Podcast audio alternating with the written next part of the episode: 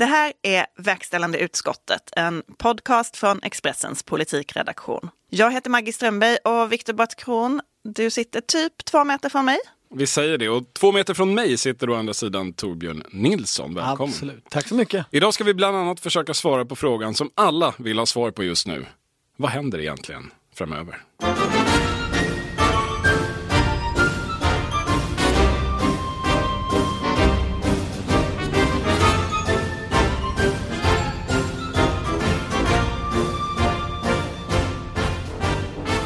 Ja, Maggie, det är en vecka sedan vi satt här senast och det känns som att det är mycket längre sedan än så. Mm, tiden går ju på något sätt eh, jättelångsamt nu. Eh, men jag har verkligen tänkt på det att för en vecka sedan så lyfte ju du eh, du förutspådde ju lite att det skulle komma en konflikt som skulle handla om just här, ekonomin och jämfört med det liksom, eh, livs... Eh, vad säger man? Alltså rädda liv mot ekonomi-konflikten. Och då kändes det så pass kontroversiellt att vi knappt vågade uttala det. Det Sen dagen efter så. stod Kerstin Hessius i Aktuellt. Ja, hon gjorde verkligen det. Lyssna på det här. En hel generation håller på att förlora sin framtid om inte det här upphör ganska omgående. Det här tillståndet kan man inte befinna sig i länge. Man måste veta när det tar slut. Och det är, det är väldigt allvarligt. Och den frågan är inte rest. Och den frågan ställer vi oss alla idag. Ja, det tog inte så lång tid och det var ord och inga visor. Man kan väl säga att efter det här framträdandet av Kerstin Hessius i Aktuellt så var det som att eh, debatten då på ett mycket svenskt sätt vände 180 grader och plötsligt var ekonomi det som alla ville prata om. Det, det har ni säkert kunnat följa under veckan. Jag undrar lite, vad blir nästa grej? Är det någon som har någon tes? Nej men det ska väl tillbaks och så ska det växla mellan medicinska experter, ekonomiexperter och de fantastiska universalgenier som är både och. Politiker Men alltså. eh, filosoferna fick ju också sitt moment i hela eh, vem ska vi prioritera, eh, vem ska vi rädda. Det var ju till och med statsvetare som lite sa så här, nu är inte vi så heta på mediemarknaden längre. För första gången på väldigt, väldigt länge när svensk politik dominerades av sällskapsspel i tio år, då ville alla ha statsvetarna med. Men nu är det filosofer som ska avgöra och döma i liv och död. Det är lite, det, det är en ny nivå får man väl ändå säga. Jag, jag gissar ju på att säkerhetspolitiken kan komma in snart. De militära experterna kommer förklara vad det innebär att Kina köper upp alla konkursade svenska storföretag och så. Men vi får se. Jag, jag lägger den prognosen här så hoppas vi att, eller kanske Det kan ju gå snabbt. Eh, Vi hoppas inte att du får anledning att säga att jag hade någon, någon liten poäng där. En vecka går fort och långsamt nu för tiden. Det hinner hända en hel del. Vi, vi ska gå lite mer konkret, Maggie. Var står vi när det gäller åtgärder, då kanske särskilt ekonomiska områden? För politiken sprutar ju ur sig förslag för att försöka möta den här krisen nu. Ja, men nu, den här veckan har det ju kommit krav, både från Moderaterna och från Svensk Näringsliv. Och, eh, man kan säga att det de har gemensamt är ju att regeringen har ju hittills framförallt gett lån till företagen eller sagt att liksom man kan skjuta upp visst betalningsansvar. Och då tycker Moderaterna och Svenskt Näringsliv att nu är det dags att, att faktiskt staten går in och betalar till exempel hyror, eh, arbetsgivaravgifter, fa- fasta kostnader så att företagen ska liksom kunna ha likviditet. För att till exempel tjänstebranschen får man ju inte eh, tillbaka. Liksom, alltså, en, en, en restaurangmiddag man inte har ätit är svår att äta en annan gång. Just det, Eh. om man inte dubblerar sittplatserna tillfälligt under hösten och Ja. säljer ut alla bord. Och det gör man ju inte. Nej, men så att, eh, och Magdalena Andersson, finansministern, säger som, hon, som alla i regeringen säger just nu, eh, ingenting är omöjligt, vi tittar på allt. Och hon har också sagt att det troligen kommer ännu en extra ändringsbudget i veckan eh, som de förhandlar just nu med Och vi ska säga det att när vi spelar in det här så är det onsdag morgon. Det vill säga, det kan ha hänt en massa saker när du hör det här, även om du hör det precis när podden släpps i eftermiddag. Bara så att alla är med här, så att eh, det är därför vi missar något om vi missar något. Vi hade alla rätt. Kom, kommer ni ihåg äh, för några månader sedan när det var ett stort bråk om att det tvingades fram en extra budget? En extra ändringsbudget, alltså, En extra på 2,5 ändringsbudget. miljard, eller vad var det? Precis. Mm. Från riksdagen då i och för sig. Och nu kommer liksom extra budget på extra budget en gång i veckan. Det har hänt en del kan man säga. Veckoändringsbudget kan bli det nya. Men vi har ju också åtgärder, eller vad vi ska kalla dem, som initieras av Folkhälsomyndigheten. Och de är kanske eh, inte riktigt så skarpa som, som man kanske hade sett framför sig vid det här laget. Du menar att man nu får köpa takeaway i bar men inte får beställa mat i bar. Fast jag läste också sen i rekommendationerna att om restaurangen ändå kan fixa så att det inte är trångt i baren när man beställer så får man lov att beställa i bar. Just det. Och, man ska helst inte dansa för fast det är dans inte är en form av stående och det är problematiskt kanske. Ja. Så man går till ställen som inte är så populära och dessutom på lite udda tider. Så är allt. Då är allt lugnt. Och då, Du kan man kommer kunna dessutom, sitta i baren och skriva fortfarande. Perfekt. då kan man dessutom sitta där med en, en god meter till närmsta bordsgranne och fundera riktigt noga på om man verkligen ska genomföra den där påsklovsresan. För det är inte förbjudet. Men man ska för, fundera noga på om det verkligen är nödvändigt att åka på semester. Men det här är ju ett fantastiskt socialpolitiskt experiment. Alltså, i vilken grad är, behöver folk liksom piskor? I vilken grad behöver de morötter? I vilken grad kan man bara säga eh, det här är liksom idealet? Och så får man se i vilken, i vilken, vilken utsträckning människor liksom agerar. P3 gjorde en helt underbar enkät i eh, eh, Östermalmshallen igår där de intervjuade då folk runt 80 och frågade varför de ändå var ute. Och då var det bland annat en kvinna i eh, cirka 85 som var ute för att hon var tvungen att köpa rökt ål. Och det var liksom lager av den politiskt inkorrektheten i detta. Det var Man fattar. och det är noll skam. Jag skulle säga att det finns ändå en, en, en lite seriös ingång på det här som har att göra med det du pratade om Maggie, nämligen de ekonomiska åtgärderna. Alltså, på ett sätt måste ju det här vara väldigt frustrerande, särskilt för då restauranger, kaféer, hotell.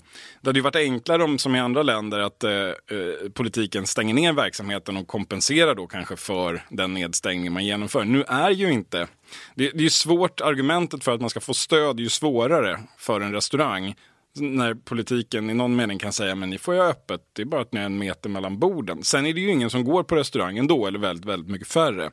Eh, men det beror ju inte riktigt konkret direkt på politiska beslut utan på att det finns ett virus och folk hör vad andra länder Signalpolitik. Ja, men det sätter ju de här eh, krögarna och entreprenörerna i en svårare situation och det blir svårare att räkna ut exakt vad det är man ska kompenseras för. För vissa restauranger som kanske fokuserar mycket på takeaway går ju till och med bra. Så um, en lite seriös aspekt på Folkhälsomyndighetens eh, något an- annars något vaga råd kanske. I söndags så hände en sak som inte har hänt så många gånger i svensk politik. Eh, statsministern höll tal till nationen. Det kommer några få avgörande stunder i livet då du måste göra uppoffringar, inte bara för din egen skull, utan också för att ta ansvar för din omgivning, för dina medmänniskor och för vårt land. Den stunden är nu. Den dagen är här. Och den uppgiften gäller alla. Var och en av oss har ett ansvar att förhindra smittspridning, att skydda äldre och andra riskgrupper. Ingen av oss får chansa. Såg ni talet? Jajamensan. Ja, liksom väldigt många tydligen så gjorde jag det. Torbjörn, jag vet att du inte såg talet eftersom vi eh, är gifta och bor i samma lägenhet och SVT Play inte funkade så vi fick lyssna på P1. Ja, men jag såg det i efterhand. Ah, okay. Ja, då. Jo, men jag gjorde lite eh, research i söndags för en artikel som jag skrev inför det här om just tal till nationen. För SVT eh, var ju väldigt stressade över det här för det är så himla ovanligt eh, såklart att en, en, det är liksom, man gör ju inte så i Sverige, upplåter tv-tid till statsministern. Särskilt inte när han har tackat nej då till att medverka i Agenda precis innan. Nej, och man gör, men däremot är det väldigt vanligt i andra länder. Alla har ju sett West Wing så att mm, ni vet, där Absolut. gör ju presidenten det. det är så här, nu är det dags för ett tal till nationen. Ehm, och i, i många länder är det där vanligt, men inte i Sverige. Och SVT skrev ju själva massa artiklar och förklarande texter kring liksom varför man nu gör det här. Och då så skrev de själv till en början att nej men det här har aldrig hänt förr. Eh, och då började andra medier referera det och så. Men det har hänt förr. Framförallt hände det ju 2018 inför valet när SVT själv sände tal till nationen med alla partiledare som talade i en timme. Det var ju liksom lite plojigt nästan, alltså nästan lite så här skämtsamt gjort. Tänk, de minns man absolut inte. I Nej. alla fall inte jag. Jag minns bara kameravinklarna som hela tiden, och det var likadant med Löfven nu, det här skiftandet mellan ett framifrån perspektiv och sen ett jättemärkligt perspektiv från sidan.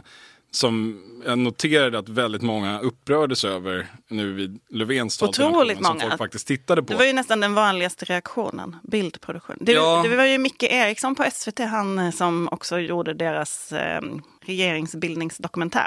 Så jätteduktig fotograf. Det är han Som som, är orsak till detta, denna de- debatt om kameravinklar. Men Mm. Lite det, är, är det någon som minns något från, som någon av partiledarna sa i de här talen? Nej, alltså de handlade ju också om så här, hur vill du att Sverige ska vara 2028?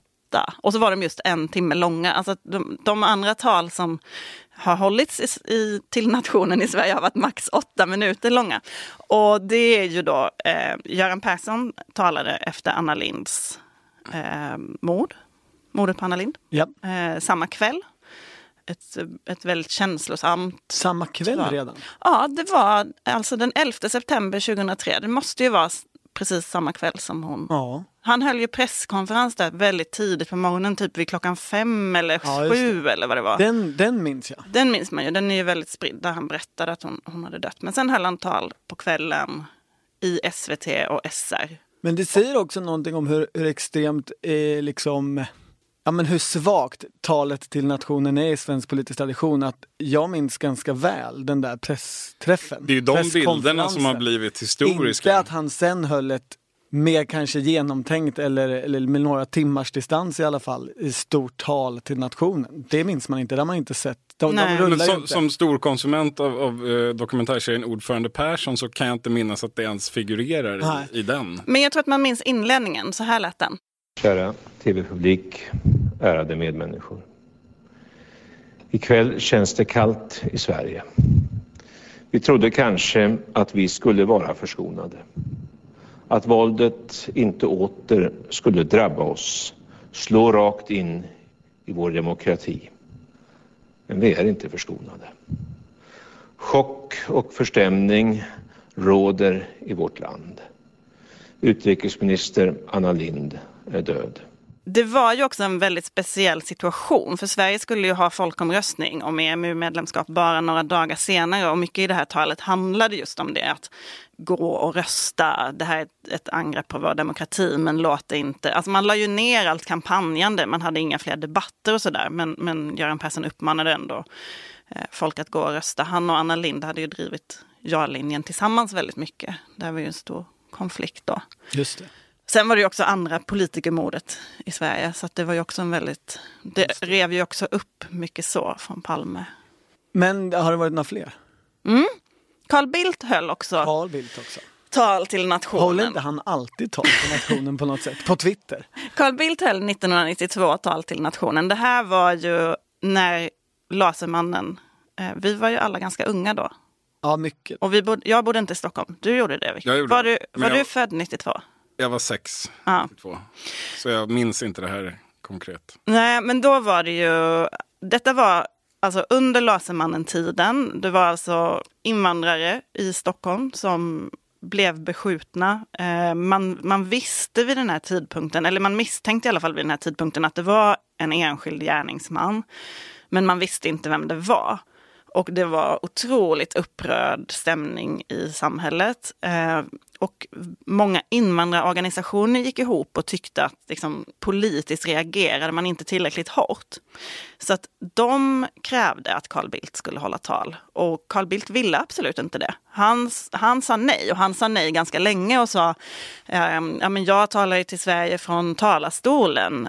Och i Galetamas bok om Lasermannen så kan man läsa om just så här hur de eh, resonerade i regeringskansliet. Då var, det är Olof Ehrenkrona som idag ju är ledarskribent på Svenska Dagbladet som var väl, vad var han, planeringschef åt Bildt eller? Planeringschef eller stabschef, lite oklart Ja. faktiskt vad det hade för titel då. Ja men han, nej dåligt Torbjörn, han resonerar kring det och just att så här, nej men det här, den här traditionen fanns inte i Sverige och vi, han, Bildt skulle se ut som en amerikansk president. Eh, Det passar sig inte alls. De tyckte att, eh, de, de var väldigt emot. Och detta, precis när, när detta pågår, så det är då Carl Bildt och Birgit Friggebo åker till Rinkeby.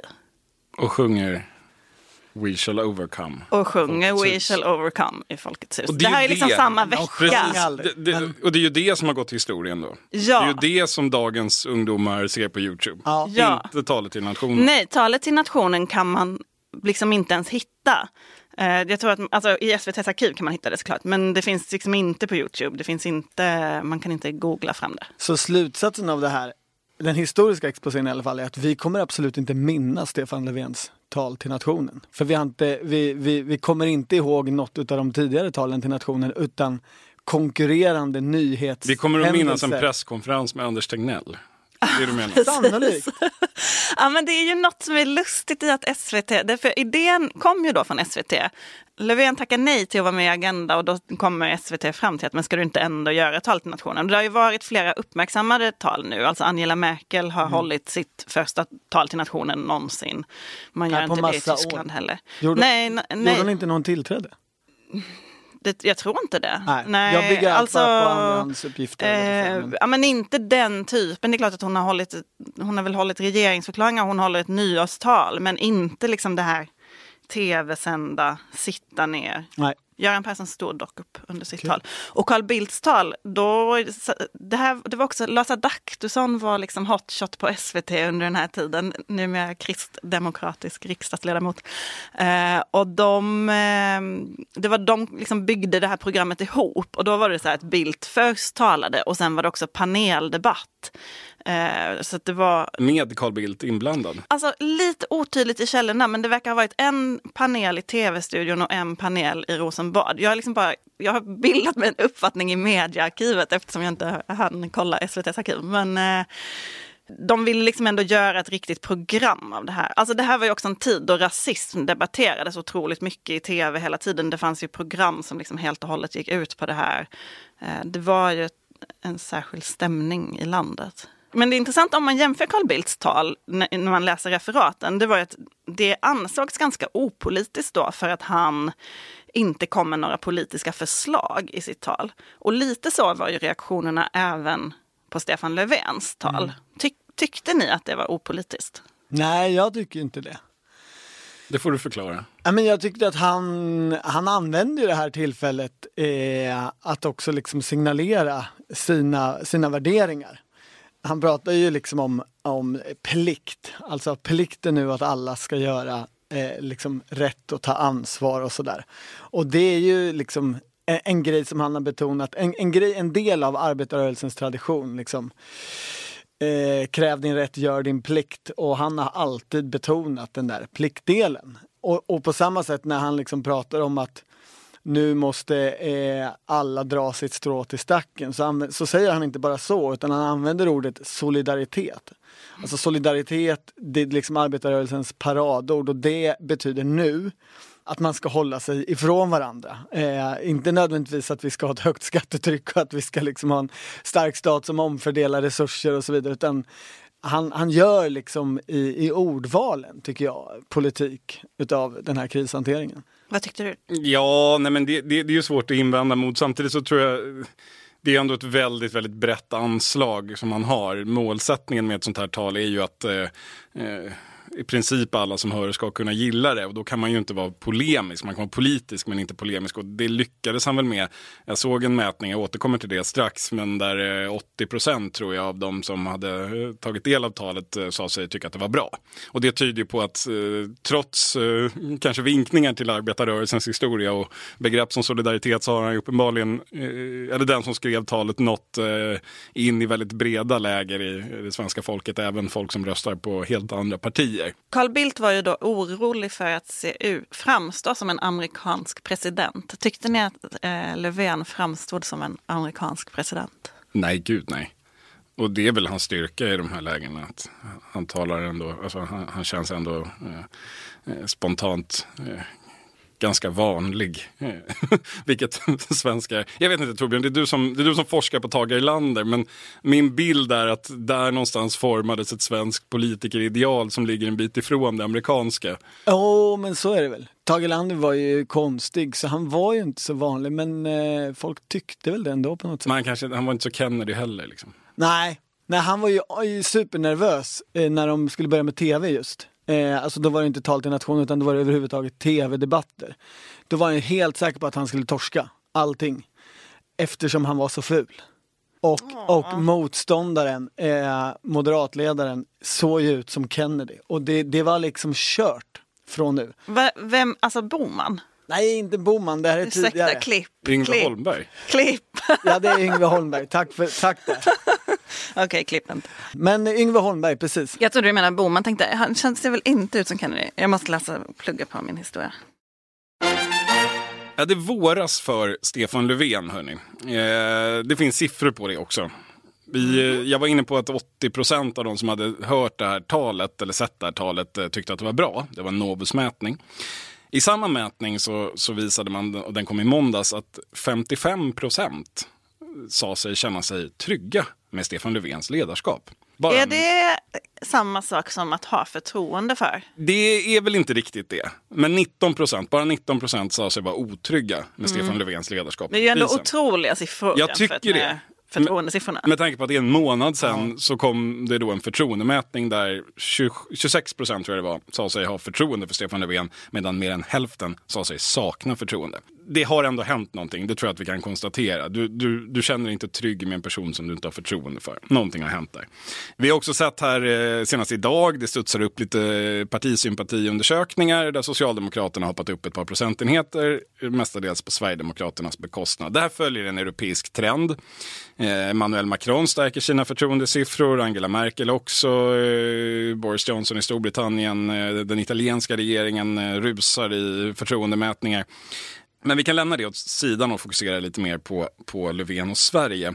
Det har nu brett ut sig en konsensus också i det svenska kommentariatet om att regeringen så här långt har klarat krisen bra. Mm. Eller åtminstone sossarna.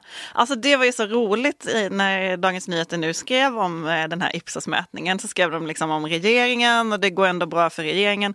Och sen så längst ner stod det så här, och övriga partier, Miljöpartiet ligger ganska dåligt fortfarande. Och man bara, men vet ni, de är med. De sitter i regeringen. Så är det. Jag, jag vill bara invända här och lägga till ett väldigt, väldigt, väldigt stort men. Och Det är så här, hur vet ni, kära medkommentatorer, att regeringen har klarat krisen bra så här långt? Jag skulle säga att ingen vet det.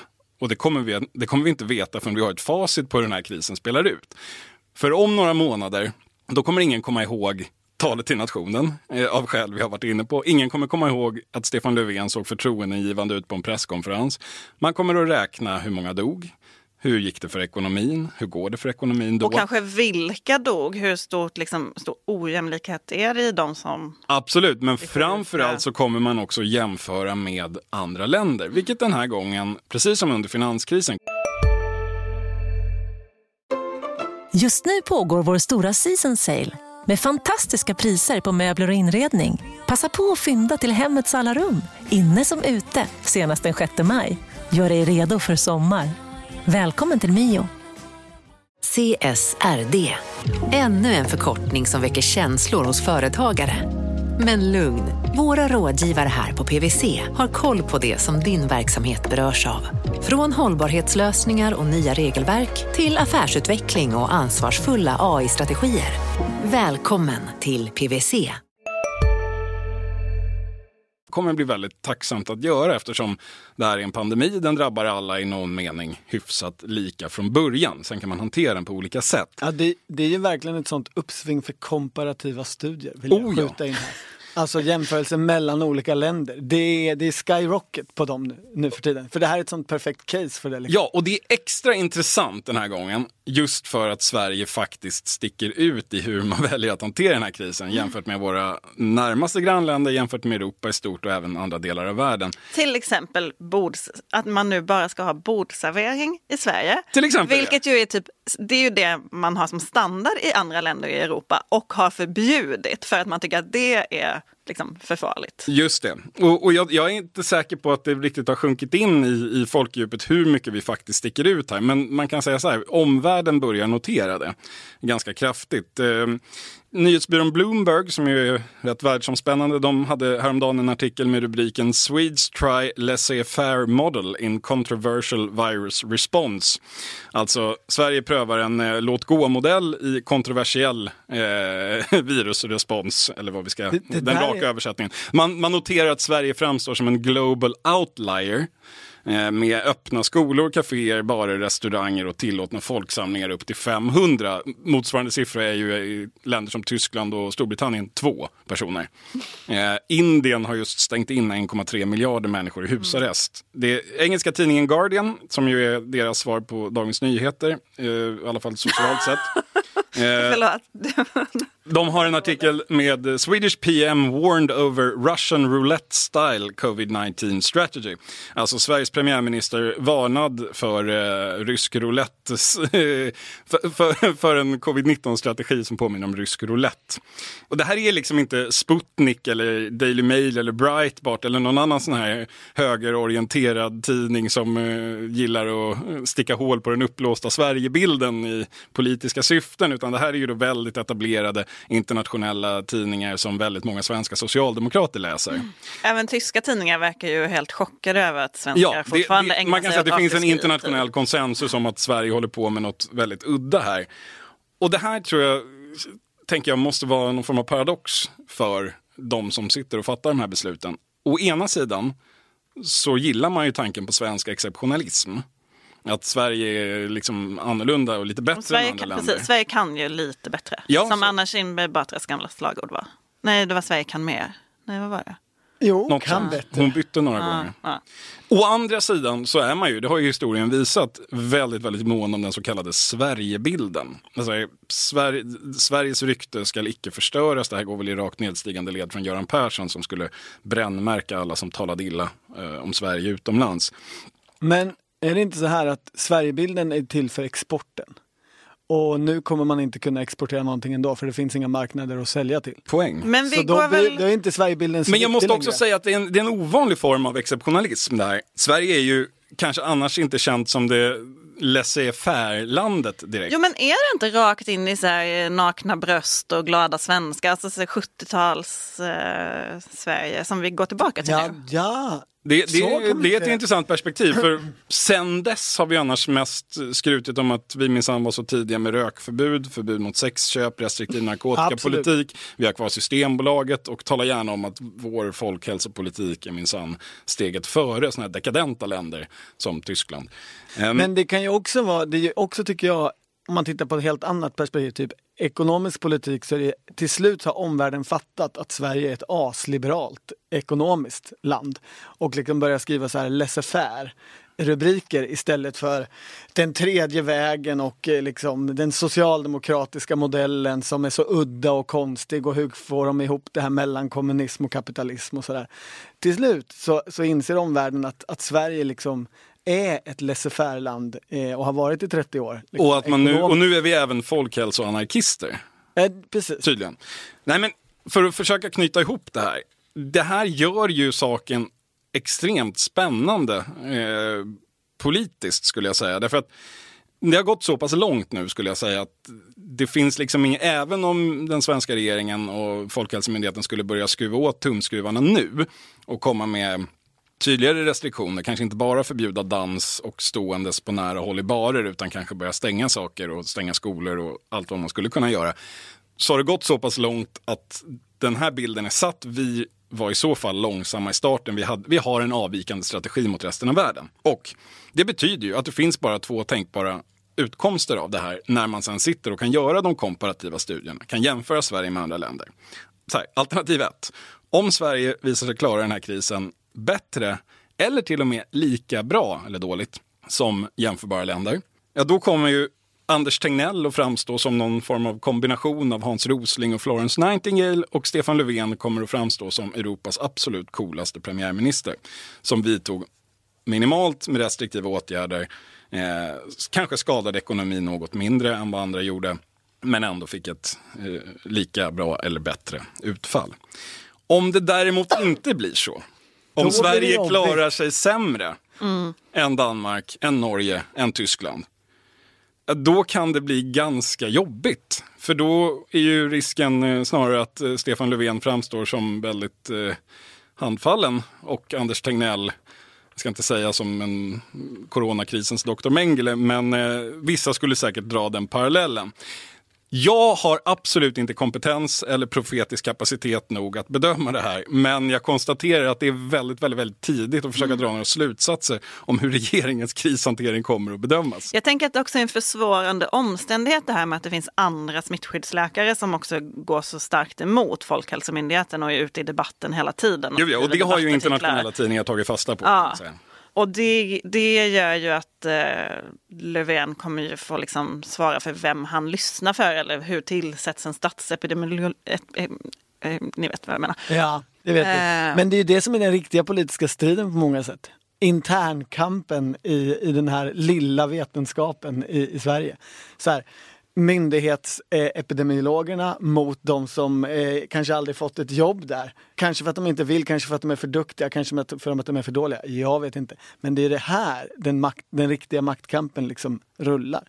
Jag kollade lite igår hur eh, det har varit med andra kriser, eh, hur de har påverkat. Mm -hmm. Tsunamin till exempel pratas det ju mycket om. Ehm, där har ju de här, eh, ni vet Göteborgsforskarna som mäter mm. valforskning, de har ju inte tillskrivit den sådär jättemycket vikt för maktskiftet 2006 men sagt att den ändå påverkade liksom synen på Socialdemokraternas regeringsduglighet. Eh, vilket ändå var en viktig faktor när eh, Fredrik Reinfeldt blev statsminister istället. Eh, men jag hittade, det, det skrevs en avhandling i Uppsala tror jag det var eh, för ett par år sedan som mätte tsunamin plus eh, stormen Gudrun som ju bara var några veckor senare.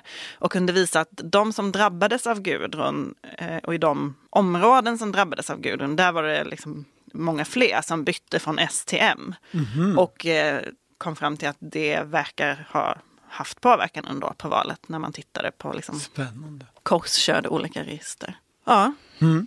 Vi får se. Men det är ju samtidigt sant att liksom Löfvens oerhörda nedgång, alla dåliga dagar på jobbet han har haft innan detta. Eh, ja, de sopas bort lite grann. Ja, så kan man ju verkligen säga. Eh, och det kommer vara ett annat politiskt landskap som kommer ur det här, även om man inte tittar på den akuta krishanteringen, såklart. Så är det ju. Eh, det är ju ingen som ens minns den där Agenda-intervjun längre som såg ut att bli hans fall när han skulle prata gängbrottslighet. Ingen minns någonting, skulle jag säga. Vi minns knappt vad vi pratade om förra veckan. Allt är nytt, det är fantastiskt. Ändå har allt hänt förut. Absolut. Ja, Torbjörn, vad har du gjort i veckan då? Eh, jo, när andra har börjat studera sådana här kurvor över hur det, hur det går med antal döda och smittade i landet så, så började jag läsa Gösta Bagges minnesanteckningar eh, häromdagen. Det var Eva Vem är det? Gösta Bagge, eh, Gösta Bagge, han var högerledare, alltså Moderaternas ledare eh, vid tiden för andra världskriget. Eh, jag kan inte åren riktigt i huvudet. Det var Eva Stenbergs fel, Eva Stenberg som jobbar på Dagens Nyheter, för hon lanserade ju att det här kommer sluta i en samlingsregering i helgen. Mm. Och vi har ju haft några samlingsregeringar förr. De flesta tror att vi har haft en, men det är ju fel. Den första eh, samlingsregeringen var regeringen Bildt. Alltså Gillis Bildt, Carl Bildts farfars farfar. 1888 efter, den, efter den enormt stora tullstriden. Och nästa var 1905 när eh, ja, unionen mellan Norge och Sverige sprack. Då var Christian Lundeberg eh, eh, statsminister. Men den stora som man brukar hänvisa till, det är den som var under andra världskriget. Och frågan är så att säga, kommer allt det här kaoset sluta? Kommer den här krisen sluta med att vi måste ha en samlingsregering? Jag trodde inte alls på det när Eva Stenberg lanserade det. Jag tänkte nej men det, det låter helt osannolikt. Men sen så, när Moderaterna hade pressträff i måndags så fick ju Elisabeth Svantesson frågan om eh, hur tycker du samverkan med regeringen har fungerat? Och då var hon väldigt tydlig med så här, det finns ingen samverkan, det är bara information. Och då kändes det som att hmm, det kanske ändå mm -hmm. kommer komma något sånt där litet. Jo men för lärdomen när man eh, går in i den där hur, frågan om hur bildades den där samlingsregeringen eh, vid andra världskriget är att allt beror liksom på vad oppositionen gör. Mm. Eh, då var det ju, alltså det var inte andra världskriget som fick den här samlingsregeringen att bildas. Andra världskriget drog igång Per Albin satt i regering ihop med Bondeförbundet och de puttrade på. Alltså Socialdemokraterna och Ja, nuvarande So- Centern. Socialdemokraterna och nuvarande Centerpartiet satt i en, i en koalitionsregering. De hade typ majoritet i riksdagen. Allt gick jättebra. Men sen blev det krig i, i Finland. Eller Finlandsfrågan dök upp. Ryssland hotade Finland. Och i den här Finlandsfrågan så hade utrikesministern Rickard Sandler, universalgeni som sen ägnade sig åt att eh, lösa skiffer och eh, sådana här saker åt eh, säkerhetstjänsten. Och han tyckte att Sverige borde hjälpa Finland i mycket högre utsträckning än eh, vad man gjorde. Och det tyckte också ganska många i högerpartiet, i Gösta Bagges parti. Det här ledde ju då till att det liksom blev en intern konflikt om hur krisen med Finland skulle hanteras i regeringen först. Och i den liksom kritiska minoriteten i regeringen hade också stöd i, i liksom, eh, ett oppositionsparti. Och det var det som till slut tvingade fram att för att inte den här eh, liksom oenigheten skulle spränga allting i luften och synas för mycket så byggde man liksom in all oenighet, all opposition in i regeringen. Därför, vad, vad tyckte Folkpartiet? Var de, tyckte de både och? Nej, det tyckte de inte. Nej, Bondeförbundet drev på det här mest från början. Eh, Antagligen för att de, eller det har man tolkat, eh, eller det kan man läsa sig till, att de, eh, de vill inte vara ensamma med sossarna när, om, om det blev jobbigt. Ja, du menar samlingsregeringens bildande? Ja, precis. Det, var ju, det är ju precis som nu. Ja, visst. Centerpartiet ville ju ha Och- det efter förra valet också. Och Gösta Bagge och Högerpartiet, de, de var också rätt positiva. Eh, och de som var mest kritiska var folkpartisterna eftersom de ju vill kunna tycka två saker samtidigt och vill ha en stor och fri och öppen För jag, debatt. tänkte, jag tänkte egentligen mest på vad de tyckte om Finlandsfrågan. Finlandsfrågan, jag vet inte. Rasjön hette deras partiledare på den tiden. Jag, jag, jag har inte gått ner i, i, på djupet i, i vad han tyckte. Eh, jag har mest Vi förutsätter att han var splittrad. Ja, Men eh, vad skulle liksom motsvarigheten nu, vad skulle det vara? Så här, ska vi stänga eller öppna skolor? Skulle Ja, det vara frågan? Motsvarigheten skulle vara att den här striden mellan eh, myndighetsepidemiologerna och de här eh, fria forskarepidemiologerna. Tänk om, det här är ju bara ett scenario, tänk om det finns en oenighet inne i dagens regering kring hur man Vem ska man ska döma, på. vem man ska lyssna på mest. Ska man lyssna på Tegnell mest eller ska man lyssna på Björn Olsen eller eh, vad heter han, Joakim Rock? Joakim Rocklöv. Rocklöv. Jag tänker också, tänk om Folkpartiet värvar Joakim Rocklöv. De är ju jättebra på att plocka upp sig folk i debatten. Som hälsopolitisk fantastiskt. talesperson. Det kommer bli superkrångligt då i regeringskansliet. Nej men om det skulle finnas en sån splittring, eh, för, för den splittringen finns ju mellan regeringen och oppositionen. Även om oppositionen liksom lite lägger band på sig. Men hörde man Jimmy Åkesson i Aktuellt igår så är ju han liksom för de fria forskarnas hårdare taglinje och sådär.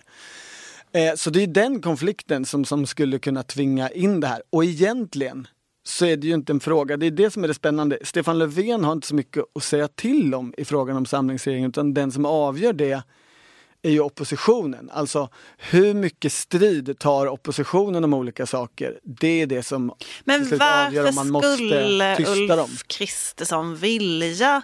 Alltså jag menar, han ser ju ändå framför sig, nu har han ett eh, regeringsunderlag som är möjligt efter nästa val. Eh, han ser framför sig ett regeringsskifte. Varför Mm. ska han behöva kliva in här och möjligen behöva ta ansvar för någonting som går väldigt illa? Det är Nej, och det är För att- kanske också därför han nu är ganska nedtonad i sin opposition. För då blir det inte det någon konflikt och då kommer den, hela frågan om samlingsregering liksom självdö. Om, om oppositionen är, är konstruktiv, relativt lågmäld och ibland ger regeringen beröm, då kommer det här inte liksom bli en issue. Men är inte hela, en annan sak som borde tala, tänker jag, starkt mot bildandet av en samlingsregering just nu är väl hur det de facto ser ut i partilandskapet. Ska vi kunna kalla det samlingsregering i Sverige idag så måste ju i praktiken Sverigedemokraterna vara med. Annars är det ju ingen samlingsregering. De ligger över 20 procent i mätningarna, de har 17,5 procent i riksdagen. De, alltså, Och då ska ja, du ha med... dessutom ska trycka ut Vänsterpartiet också på samma, på samma, Ja men argument. precis, och på, vi- och på andra sidan står ett växande vänsterparti med Sveriges populäraste partiledare. Ska de också vara med då? Ja, Då- får de inte det så har du 30 procent Ja, som är borta. exakt. Liksom. Alltså, då, då blir det ju den här eh, decemberöverenskommelsekoalitionen då som kanske ganska snabbt inte uppfattas som någon samlingsregering utan bara som, som en fortsättning på det vi redan höll på med.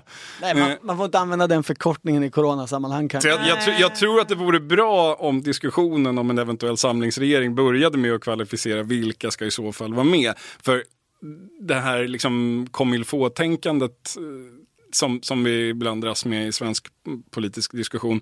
Det, det säger ju att det är samlingsregering om Socialdemokraterna och Moderaterna är med tillsammans. Ja. Men så enkelt är det ju inte längre. Nej, och då, nej precis, verkligen inte. Men man tycker ju ändå lite synd om Ulf Kristersson. Alltså, han har liksom precis lyckats hitta rätt konfliktnivå efter att ha liksom, först då förlorat regeringsbildningstävlingen och varit helt knäckt över det. Sen försökt hitta rätt i opposition, vilket tog ganska lång tid.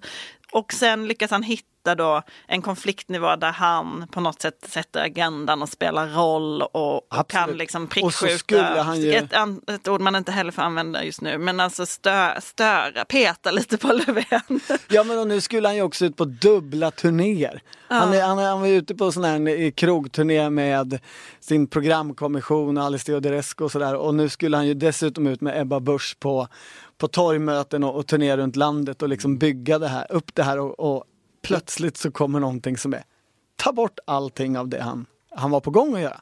Så jag förstår eh, din omtanke. Ja, om, om jag då ska slänga in någonting som möjligen, möjligen kan vara långsiktigt positivt för Kristerssons projekt är ju att i och med att bordet sveps, som vi var inne på, alla liksom, tidigare föreställningar känns ganska irrelevanta. Det kanske också gäller den oerhört infekterade frågan om hur man ska förhålla sig till Sverigedemokraterna. Eller kan, Centerpartiet. De kanske kan bli vänner igen. Ja, det med. Alltså det, det, möjligen är det ju så att en effekt bland många av den här djupa krisen vi nu går in i, att, är att frågan om vem som pratar med vem, som har dominerat väldigt kraftigt i svensk politik under Absolut. ganska många år, att den känns kanske något futtigare.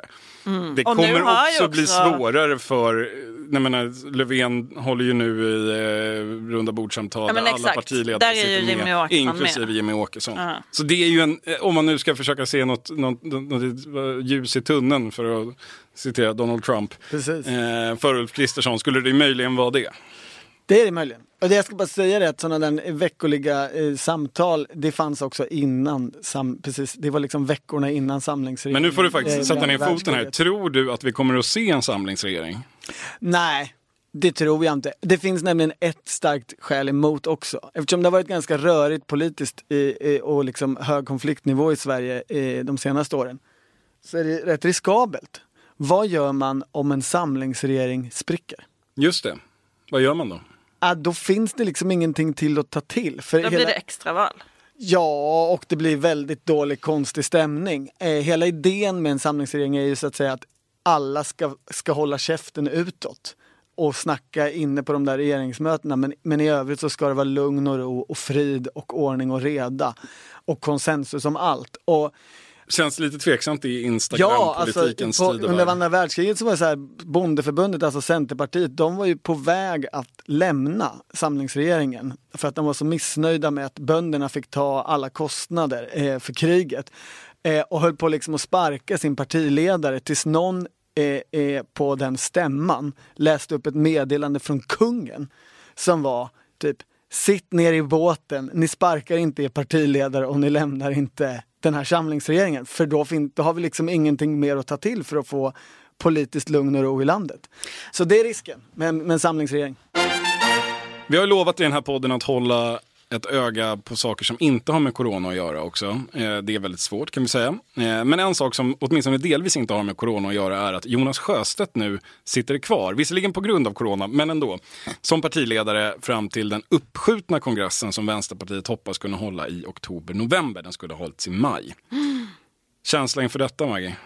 Eh, det är intressant. LO val, valde ju en annan väg. Det kanske har med stadgar och så att göra, jag vet inte. Men LO verkar ju ändå, om de inte kan hålla sin kongress verkar de ju ändå byta ordförande, när vi sa de i alla fall när vi kollade detta förra veckan. Men, eh, nej, men jag tror Jonas Sjöstedt har ju sitt moment nu. Eh, både Han verkar inte jätteledsen själv över det här. Nej, men också han, kom, han som har varit så osynlig i medierna i flera år kommer ju nu ut jättelätt. Eh, dessutom så kan man ju se att saker väl lite går hans väg även politiskt. Alltså att det kommer mycket ifrågasättande kring hur är samhället organiserat? Vad är statens ansvar? Hur mycket ska det växa? Eh, så då, han, jag tror att han, att han... ingen vill att företag ska dela ut pengar till sina ägare. Det är ju liksom... Jag tänker att han tar på sig en så här vänsterlandsfaders eh, kappa nu. Han behöver liksom inte slåss, han vet att han ska sluta. Han behöver inte eh, liksom vara onödigt aggressiv utan är så här nedtonad och visar att Vänsterpartiet är en del av det politiska etablissemanget. Skulle det bli en samlingsregering skulle man göra liksom svårt att säga den där hemska Jonas Sjöstedt, alltså han kan inte få vara med. För, och det jobbar han ju verkligen med. Liksom. Så eh, liksom, först var han, har han fått upp opinionssiffror och förtroendesiffror för att han har bråkat och sen så liksom toppar han det med att, med att eh, också lyssna.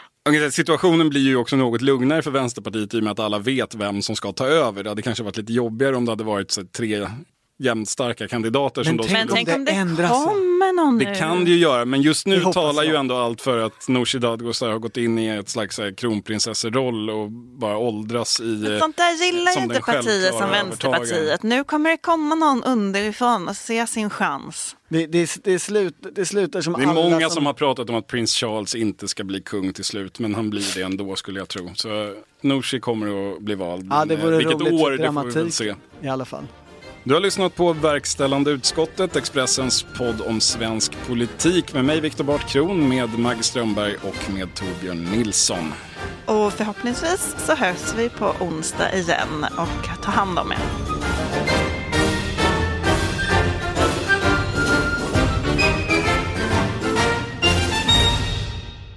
Du har lyssnat på en podcast från Expressen. Ansvarig utgivare är Klas Granström. Hej, Synoptik här. Visste du att solens UV-strålar kan vara skadliga och åldra dina ögon i förtid? Kom in till oss så hjälper vi dig att hitta rätt solglasögon som skyddar dina ögon. Välkommen till Synoptik.